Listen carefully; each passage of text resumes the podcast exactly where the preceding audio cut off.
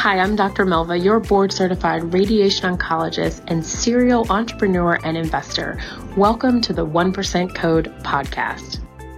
I help top income earners create multiple streams of income to support the career they love or the one they want to love again.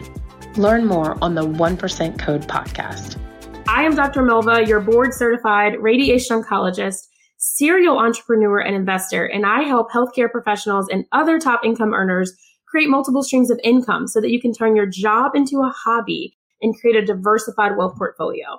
So today we are talking about fear of uncertainty in business. Fear of uncertainty in business. So before I get started, I want to kind of share with you where I am.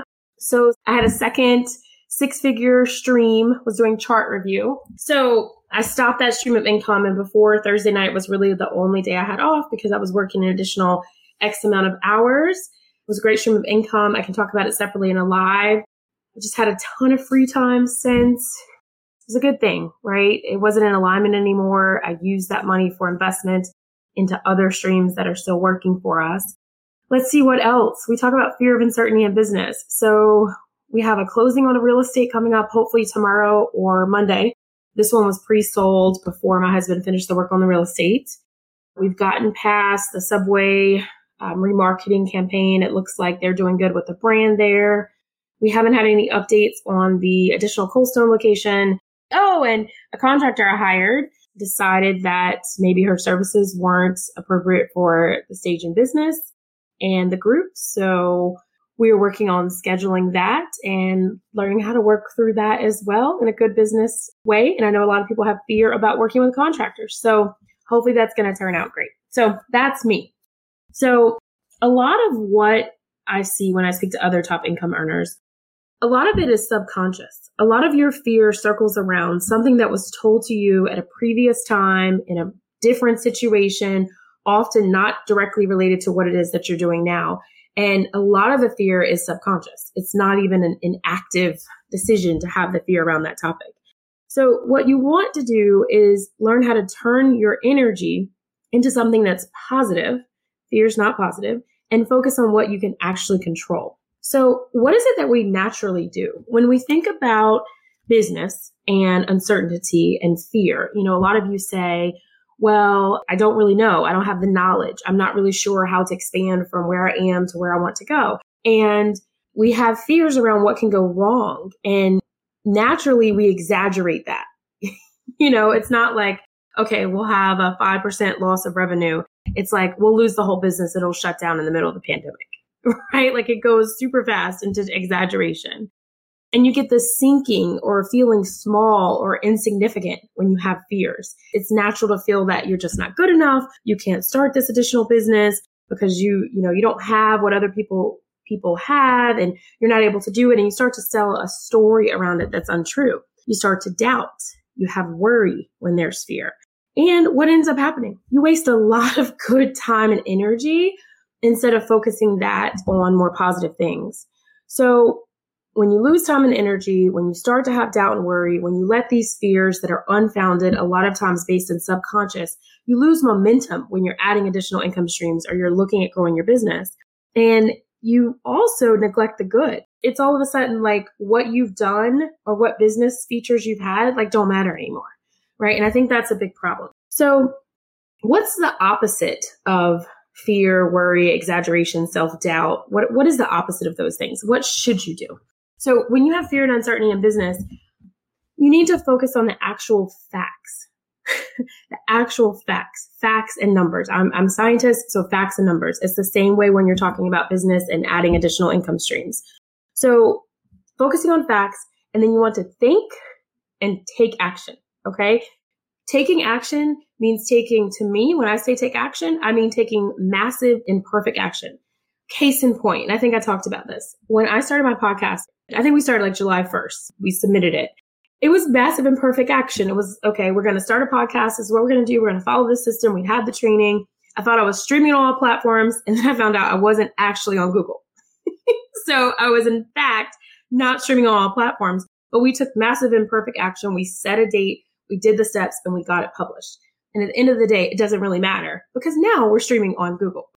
So massive imperfect action, have confidence, okay? And then be grateful. Don't neglect the good. You know, don't l- neglect the good of what you've already done if you're stuck on this fear and overwhelm about what's to come and that level of uncertainty. So, how do you do this? How do you take that overwhelm, that consumption of fear and uncertainty when it comes to adding an additional business stream, starting a new business, and how do you turn that energy into something positive and focus on what you can control? So I came up with four ways that I think I can help you do this. So number one, and I feel like this is a, a repeated theme in anything business, anything business mindset, and that's journaling. Okay. Early on, when I was first starting, before we did so many of the business ventures that we added on, I was just writing everything out. I was writing what I felt uncomfortable with. I was writing, okay, these are the people I want to talk to. I even did this for medical school. These are like my dream interviews. These are the people who I follow. This is what they do. These are the questions I have. This is where I feel self doubt. And this is why I feel self doubt. You know, they have this amount of money or they have this connection and, and I don't have this connection. And I like journaled all of these things out. So then when I went back, it was detailed of the facts and I knew what was causing the fear. It was something I'd read, something I'd heard, something I'd seen, something I experienced. You know, for example, when we were getting into real estate, I remember the whole focus was on what questions to ask contractors because we had a contractor and it's crazy. I was cleaning out my office last week and I found the receipts where we were paying. His name was Art and he was a contractor. It was one of the first deals my husband um, put together after I finished residency. And he was paying him in like five to six thousand dollar increments. And I found like the, you know, double deposit ticket on, you know, like the check duplicate. And it was the payments. It was like payment one of six, one of two. And at that time, he left us. And it was about a thirty-five to forty thousand dollar loss. This was before we understood how to pay after a certain amount of work is done versus on a schedule, the details of how to do contracts. It, it was a lot of unknown, but it was that massive imperfect action, get out there and start. And a lot of that money we we recouped, you know, in between equipment that the guy he just left the job, like just left, and he had a class A contractor. But my point is, the focus at that time, the fears moving forward, every project after that, my personal fear was another contractor is going to run off. How do we not lose another thirty-five, forty thousand dollars? And I would write it down, and it all went back to what happened. So it was facts. Like I don't have the fears anymore because I know what I can control what I can't control. What are the details? So I can control how we work with the contractors, how the money is paid, how their inspections on a deal. And so if someone's to leave, they're going to leave after they've done a certain amount of work and it's been paid for. I hope that's an example. It's a little jumbled, but of how when you journal, you can go back and focus on the facts and figure out what is causing your fear. Okay. Number two is focusing on what you can actually control. I guess they kind of overlap here, but what can you actually control? And I think you can control your thoughts, your reactions, and your feelings, right? That's easy to control. Outside of that, I feel like we give it to God. But let's break that down a little bit more. What can I do today? Right? How can I change my focus? And then where do I need to get mentorship and additional help for what, regardless of what I think, feel, react, focus on, do, I'm not capable of doing that can address my fear. So let me see if I can give you an example of that we're in talks between doing a private equity fund versus a joint venture. And my husband and I have been back and forth between that. And as much information as we know, we're not security and exchange lawyers. And we haven't worked in an industry where we've created these. But changing the focus of I'm not really sure how we want to fund this next deal. I have fears that it may go wrong because let's say we, uh, I'm talking about the Coldstone. So we're expanding Coldstone. We have the rights to second Coldstone. And, you know, some of the fear may be, what if we get the wrong investors? What if we don't raise the capital that we want to do? What if we do all investors, our own fund, and we don't do any bank funding? Like those are the fears. But what can I control? I can control the numbers. I can control the experts on the team. I can control the data I have. What can I do today? Today, I can have three, well, no, I can have one call with, you know, someone in my network or expand my network to someone who's done this before. And it's an exchange of ideas, right? Collaboration, kind of uh, masterminding, so to speak. Okay. So that's how you take those fear of uncertainty and you focus on what you can control. You have an action plan to take that massive imperfect action and the thoughts, reactions, and feelings around that. So We talked about journaling. We talked about focusing on things you can actually control. The third one, and this is an anchor in your beliefs. So, anchoring your beliefs, what does this mean? This means that when you have fears, right, and uncertainty, which leads to overwhelm and consumption and, you know, losing momentum, you have to go back to your beliefs.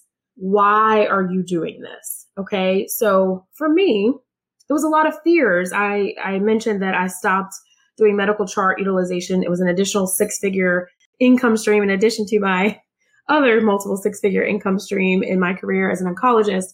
And it got down to the anchor in my beliefs. So it was no longer in alignment based on the situations and what was changing.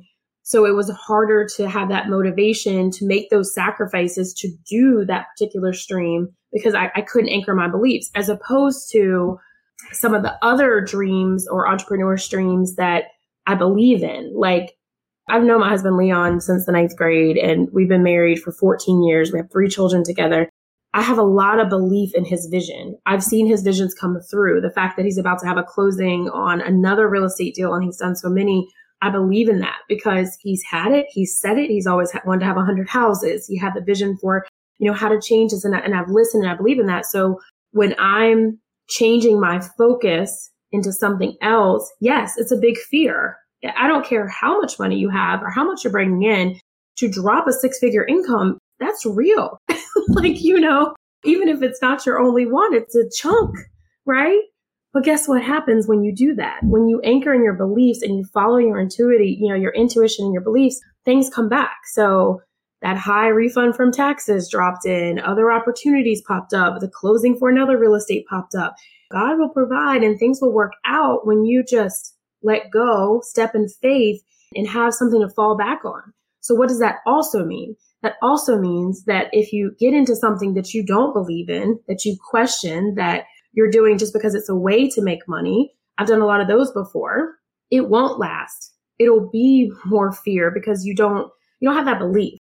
I mean, like this is truth talk for real. Because for example, we've done a lot and I don't want to overwhelm you with everything we've done, but one of the things I did, I think it was like Shopify stores and Amazon. So I remember I had a team of like six to seven virtual assistants. It was entirely run by the team. I had a, I was doing drop shipping on Amazon one year. Maybe this was like four or five years ago. I got up the sales to a, a reasonable amount.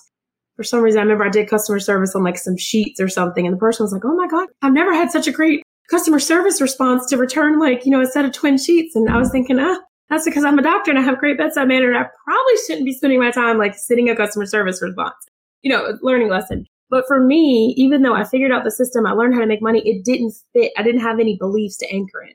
So when those results came back or complaints came back or Amazon restricted it, the platform, I didn't really have the fight to keep going because it wasn't something I really believed in. But I was able to make it profitable. So for someone else, that could be their dream job. So anyway, that was a long one. Anchoring your beliefs. Okay. And the last one for fear is knowledge. when you approach adding additional income streams to your wealth portfolio from a knowledge base as opposed to a theory based approach, you're going to win. How are you going to win? So let's talk about the COVID pandemic. Okay. We opened not one, but two franchises in the COVID pandemic. When our Coldstone franchise finally closed, we'd worked on it for about two years. I think I've shared this before. The real estate, the leasing, we got the Coldstone Creamery in the middle of the pandemic and we opened like right in March. It was it was the height of it. And actually a couple days later, we wouldn't have been able to close the SBA loan. They stopped with the money for like traditional loans that were through. We wouldn't have been able to do the training for the franchise. Like everything just worked out. Talk about fear, right? Not knowing if businesses were going to stay open, not knowing how we were going to get, you know, continue to have customers. We had people out sick. We were, you know, frantic about who was going to have COVID or not COVID. There was no vaccine, but it was knowledge based. So what I mean by knowledge based is that right now, if you're looking to add additional streams of income, it would help if you looked at other businesses or companies and how they handled the pandemic. What steps did they make? So you want to have a knowledge base by studying the data that's out there. It is so much data out there. I can't tell you how many opinion articles there are, case studies on what to do, you know, in a crisis situation, what to do with fear and doubt. You can go and read CEOs of billion dollar companies. They literally tell you their thought process. You know, it's, it's like studying successful people. So when you have a knowledge foundation and you continue to study and grow toward what you're growing as far as your income, the fear gets less because it's an educated standpoint. I think about the model. And so we started Coldstone and Subway in 2020. Subway was a little quicker. It's a lot of work amongst everything else, other things that we did.